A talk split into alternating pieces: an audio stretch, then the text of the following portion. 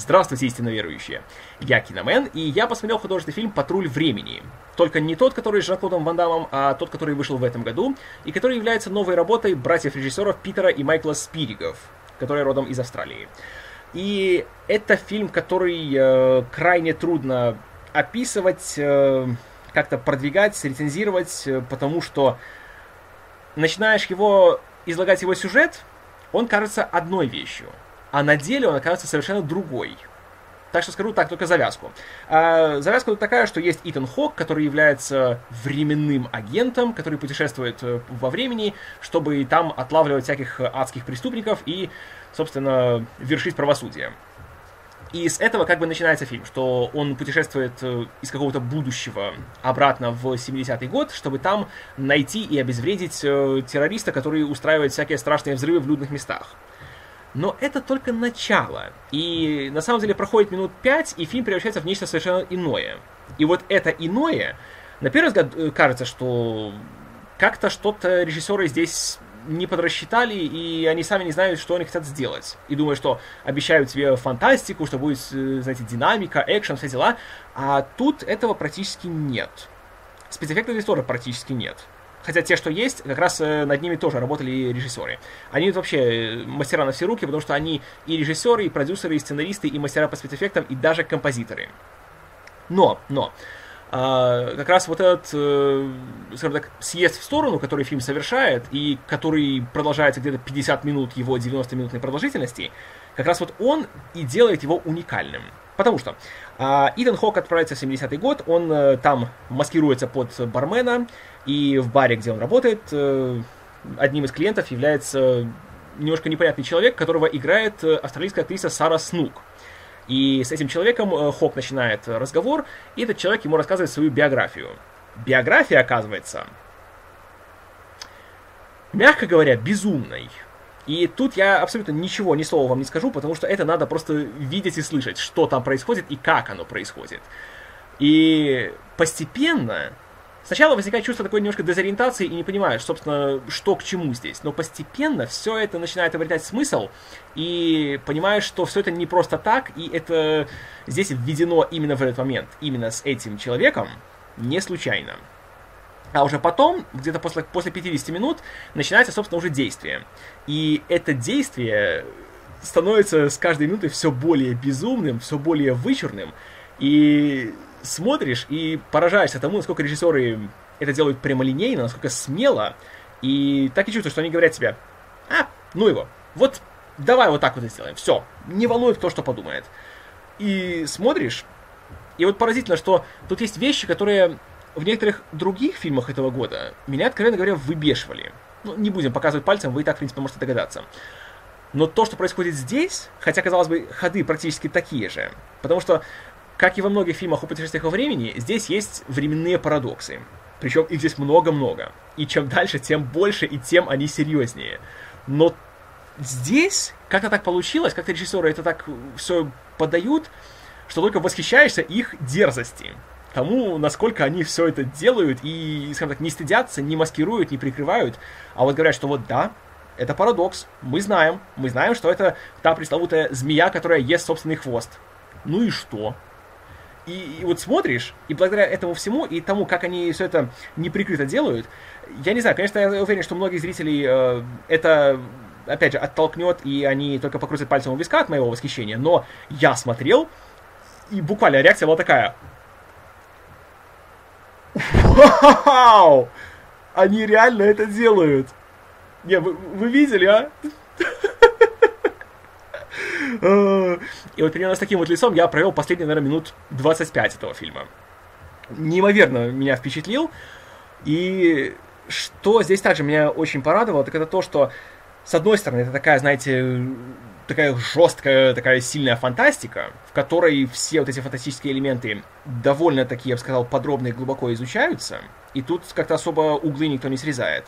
Но в то же время здесь есть, собственно, и вот э, та самая пресловутая душа фильма. И герои здесь являются не просто инструментами для выдачи реплик, а являются еще и по-настоящему интересными и сложными персонажами. И за ними следить гораздо интереснее, чем, собственно, э, пытаться проводить логические связи между точкой А в точку Б и все остальное. И вот благодаря этому меня здесь ничуть не смущали все, скажем так, эм, нестыковки и все логические дыры, потому что они здесь есть, по-хорошему да. Если в конце задуматься, собственно, где начало, где конец у, всей, всего этого, всей этой истории, получается вот такой вот замкнутый круг, которого нет ни начала, ни конца. Но здесь, в кои-то веки, это является не минусом, а это является плюсом, потому что это как раз-то суть всей истории. И я не хочу, опять же, ничего выдавать, но, по крайней мере, для меня в итоге все это получается история не о поиске террористов и не о путешествиях во времени, а просто о человеческом эгоизме. И о том, на что человек готов пойти, лишь бы, скажем так, ублажить свое эго, так сказать. И вот это меня, если честно, застало врасплох в самом хорошем смысле слова. Я смотрел, я не мог оторваться и получал просто неимоверное удовольствие. Здесь сценарий, с одной стороны, очень запутанный, но в то же время очень грамотный.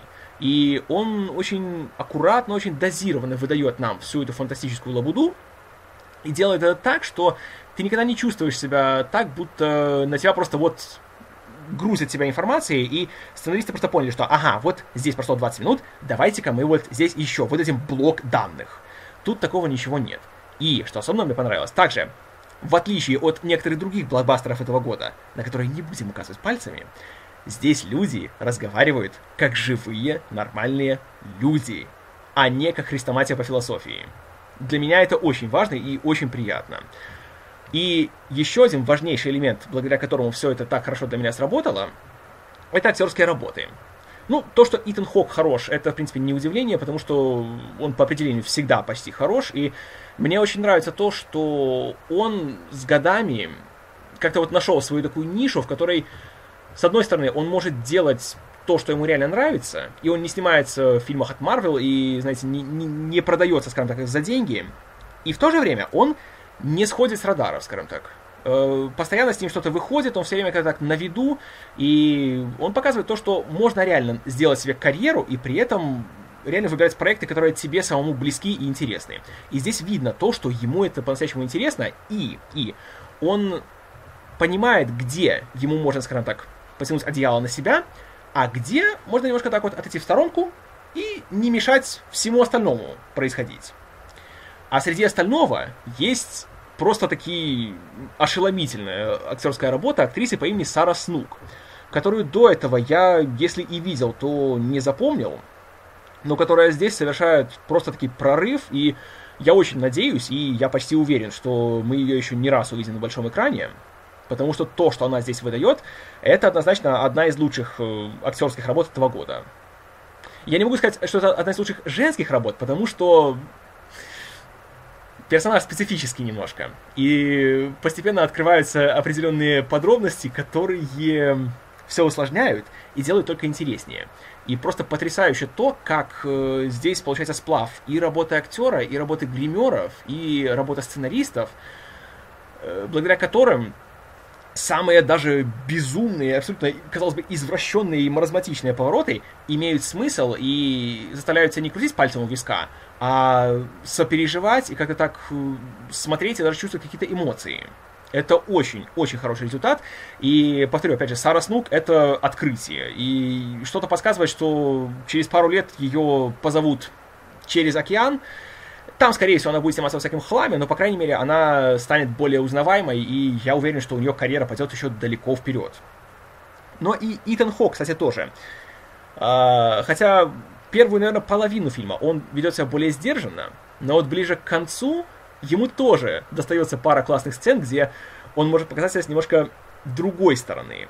И когда это происходит, ну, знаете, тоже хорошо видно, что за эти годы он все-таки не растерял свои навыки, и когда надо, то он может жахнуть. И ведь жахнул. И фильм в целом меня очень-очень порадовал, оказался для меня очень приятным сюрпризом, и я его, конечно же, горячо рекомендую. Э, правда, так же, как, как и я его смотрел, я рекомендую вам э, точно так же избегать э, трейлеров, рецензий, отзывов, чего угодно, потому что вот это реально тот случай, когда чем меньше знаешь, тем э, лучше пройдет просмотр. Тем э, меньше ты будешь чего-то ожидать, и тем лучше сработают сюрпризы фильма.